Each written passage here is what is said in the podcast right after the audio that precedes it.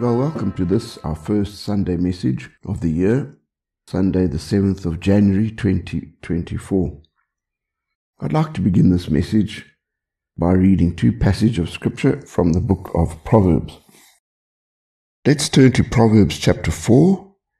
I'm going to read from verse 5 to 9. Proverbs chapter 4, verse 5 to 9. Get wisdom. Get understanding. Do not forget, nor turn away from the words of my mouth. Do not forsake her, and she will preserve you. Love her, and she will keep you. Wisdom is the principal thing. Therefore, get wisdom, and in all your getting, get understanding. Exalt her, and she will promote you. She will bring you honor when you embrace her. She will place on your head an ornament of grace. A crown of glory she will deliver to you. Let's read Proverbs chapter 9, and I'm just going to read verse 10. The fear of the Lord is the beginning of wisdom, and the knowledge of the Holy One is understanding. The fear of the Lord is the beginning of wisdom, and the knowledge of the Holy One is understanding. Let's just pray. Heavenly Father, we thank you for your word once again. As we start this new year, may we start on a good footing. May we start with an understanding of what you expect from us. Thank you, Lord, for the year that lies ahead. May it be a blessing to us and to many as we seek with all our hearts to extend your kingdom. In the mighty name of Yeshua. Praise God. Now, I'm sure most of us, as is the case with the start of a new year, have possibly made New Year's resolutions and prayed and asked God to bless ourselves and others.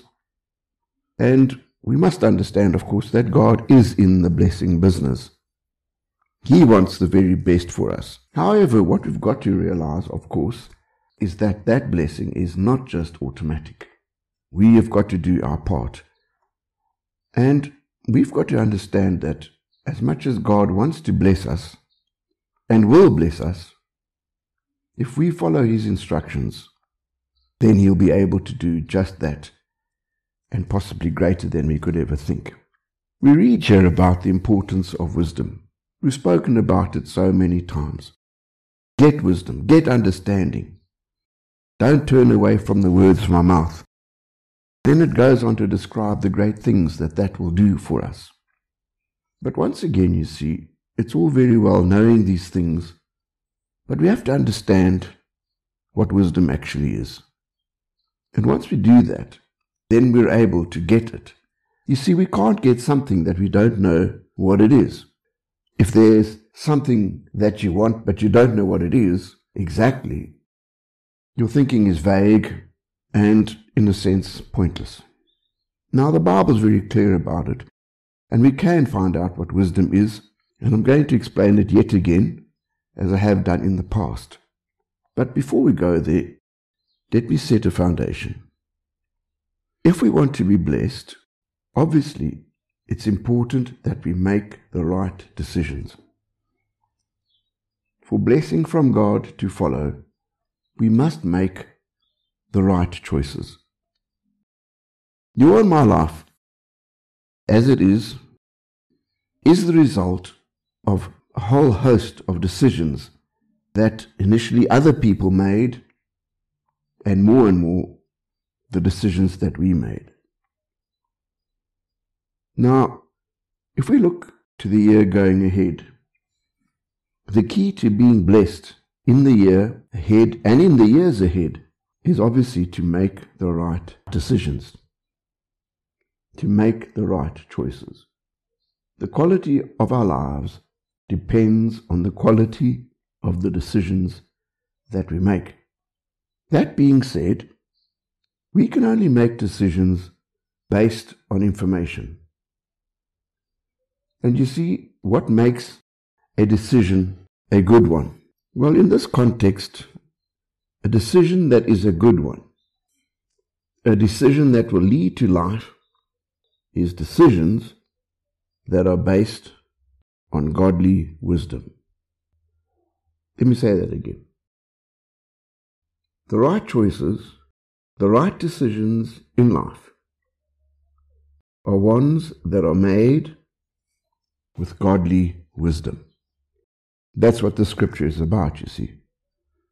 If you make choices according to godly wisdom, it will bring us honor.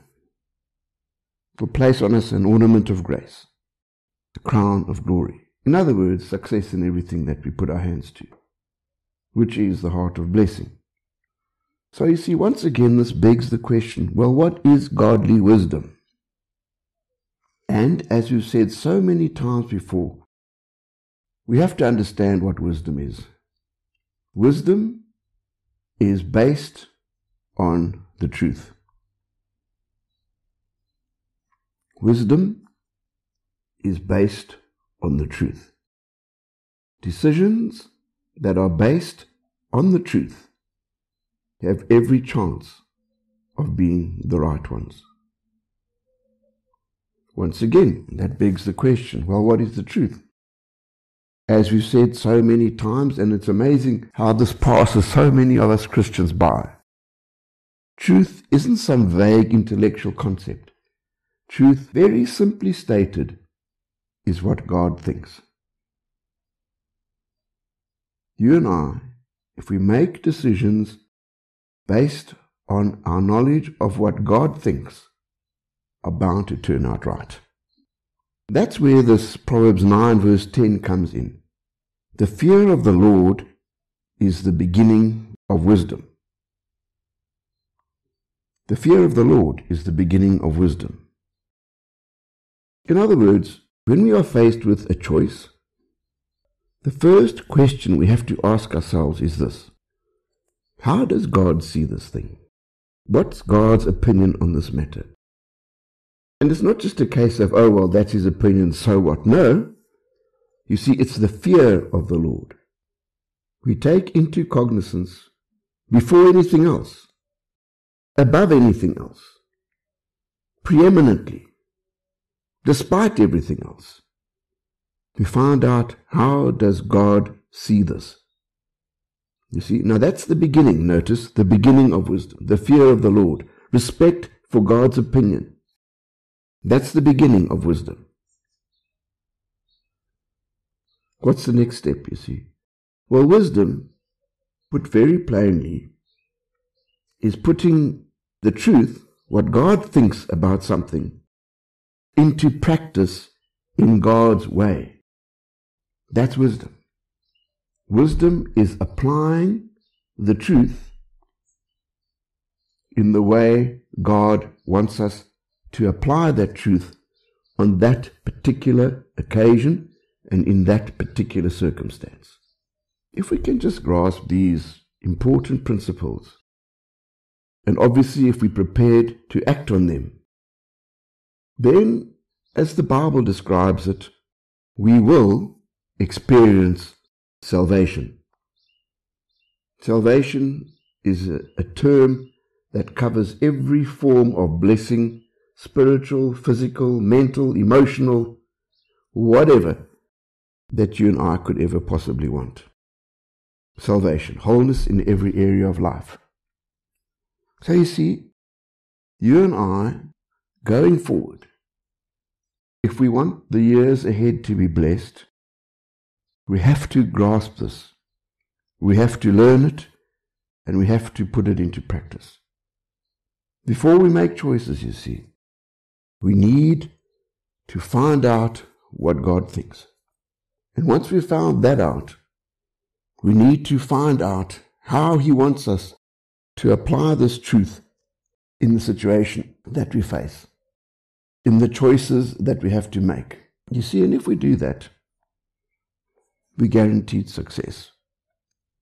But we've got to grasp something else. There's also another aspect to this. In Proverbs 4, verse 5 to 9, we read, Get wisdom, get understanding. Get understanding. There's a difference between wisdom and understanding. Now, what I need to explain is that wisdom, in a sense, is the generic term. If you study it closely from the Word of God, you'll find out something. Wisdom isn't just a sudden bolt from the blue.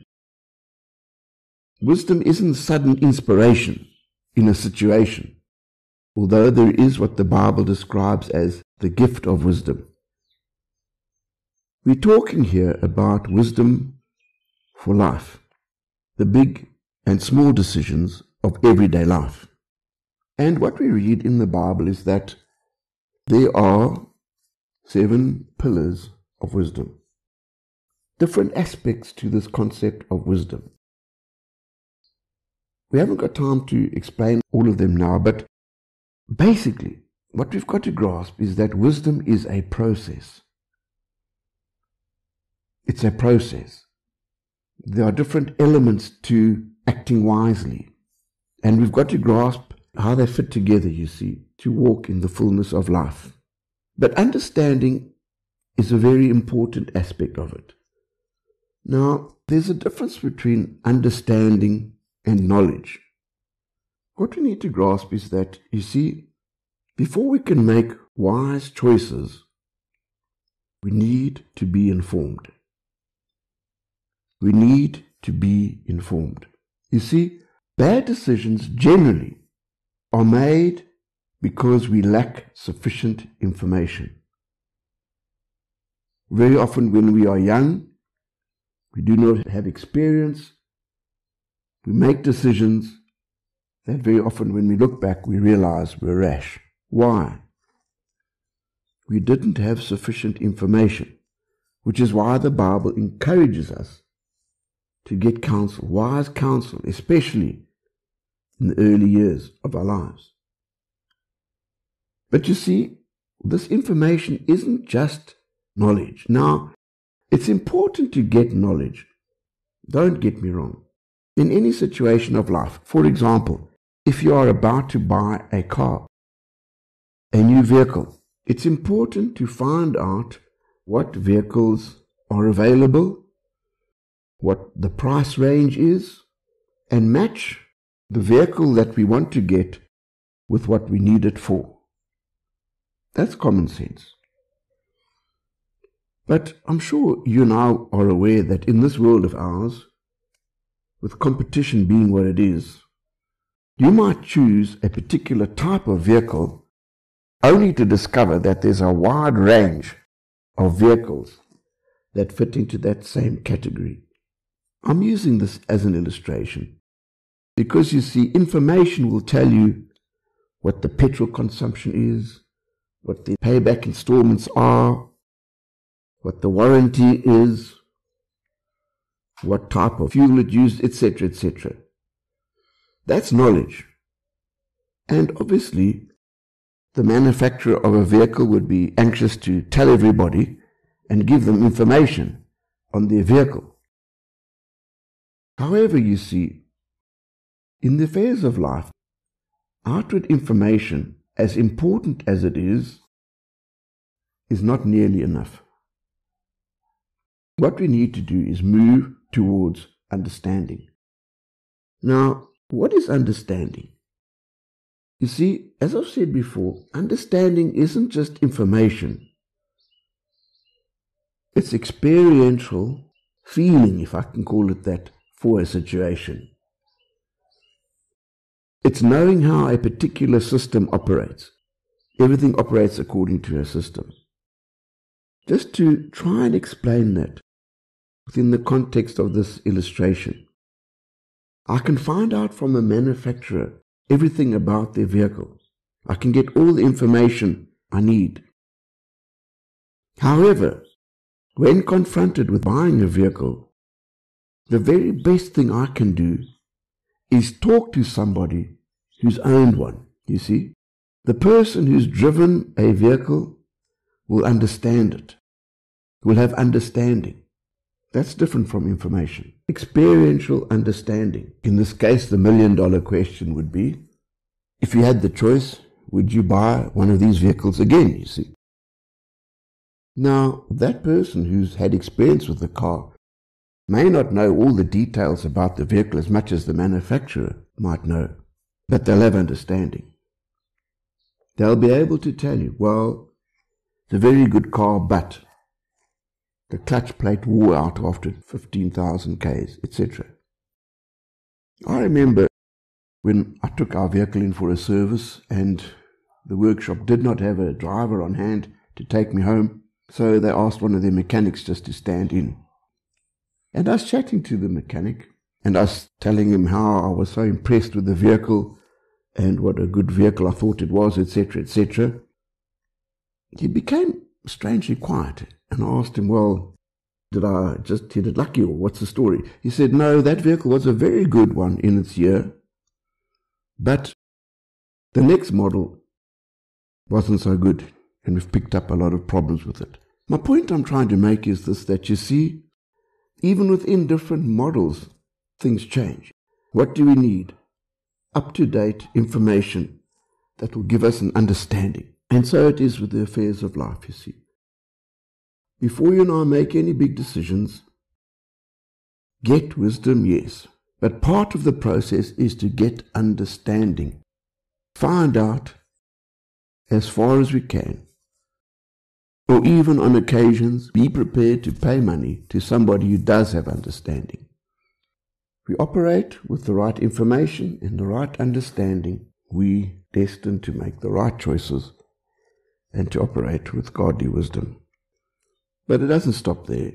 You see, we've got to understand something that as children of God and as people, we are not just logical beings. We do have a capacity for logic, and very often the right decision is one to arrive at with simple logic. However, there's much more to the human condition than just plain cold logic. Thank God. You see, we also have feelings, we have emotions, we have desires, we have aspirations, we have dreams, many of which cannot be logically quantified, and all of which are valuable and legitimate. They are part of our very being. So, as easy as it would be to say that every decision must be based on hard logic, truth of the matter is, it never is. We as humans are subject to many, many pulls on our decision making capacity, only one of which is called logic. By way of illustration, it's been my experience that very often when young ladies fall in love, the IQ drops from 100 to minus 10. The other side of the coin is when young men fall into lust, the IQ of 10 drops to below minus 100. When you put those two together, it's a disaster waiting for a place to happen. And this happens more often than you and I would care to know. But you see, those decisions were not based simply on logic. And this is where the big challenge comes. When we are faced with making wise decisions, the fear of the Lord must play an important part. The beginning of wisdom is the fear of God. What does He think about these choices that we make? And you see, we are given to guide us the Holy Spirit. One of the central elements of operating wisely in any and every situation is to stand back and give God, the Holy Spirit, an opportunity to give us divine guidance. As much as we can do research and find out information, as much as we can understand the system that's going on, there are so many other factors out there, factors which in the natural we might not be able to know. We have to rely on the Holy Spirit. And God promises to guide us. The Lord said, I will send you the Holy Spirit to guide you. He will show you things to come. He will lead you into the truth. As we face this new year, I trust that every one of us wants to be blessed and to be a blessing. That's what God wants for all of us. But to enable Him to do that in our lives, it's vitally important that we seek His face. In every situation, we cry out for wisdom. Father God, what do you think about this situation? What do you think about this new job opportunity? What do you think about this move? What do you think about this relocation? What do you think about the study opportunity? What do you think about this relationship? The list goes on. And as we grasp what is in his heart, the very next question must always be Thank you for your guidance. Show me, Father God, how I must go about this decision. How must I put it into practice? What must I do to bring it to pass in my situation? And then, oh Father, as I do this, by your Holy Spirit, guide me every step of the way. Then we are guaranteed success. Many people find themselves, perhaps at the start of this year, in difficult situations for one reason or another. And yes, other people can put us in difficult situations by their decisions. But ultimately, you see, the only way to get back onto our feet is by starting to make right choices day by day. I pray that all of us, whoever is listening to the sound of my voice, will get wisdom, hunger for wisdom, hunger for understanding, hunger for God's will in our lives, and ultimately, hunger for life itself. Let's pray. Heavenly Father, thank you for your direction. Set us on the right course, I pray. Thank you that every one of us needs to work out our own salvation with fear and trembling. Help us, Lord, to walk in your ways. In the wonderful name of Yeshua. Amen.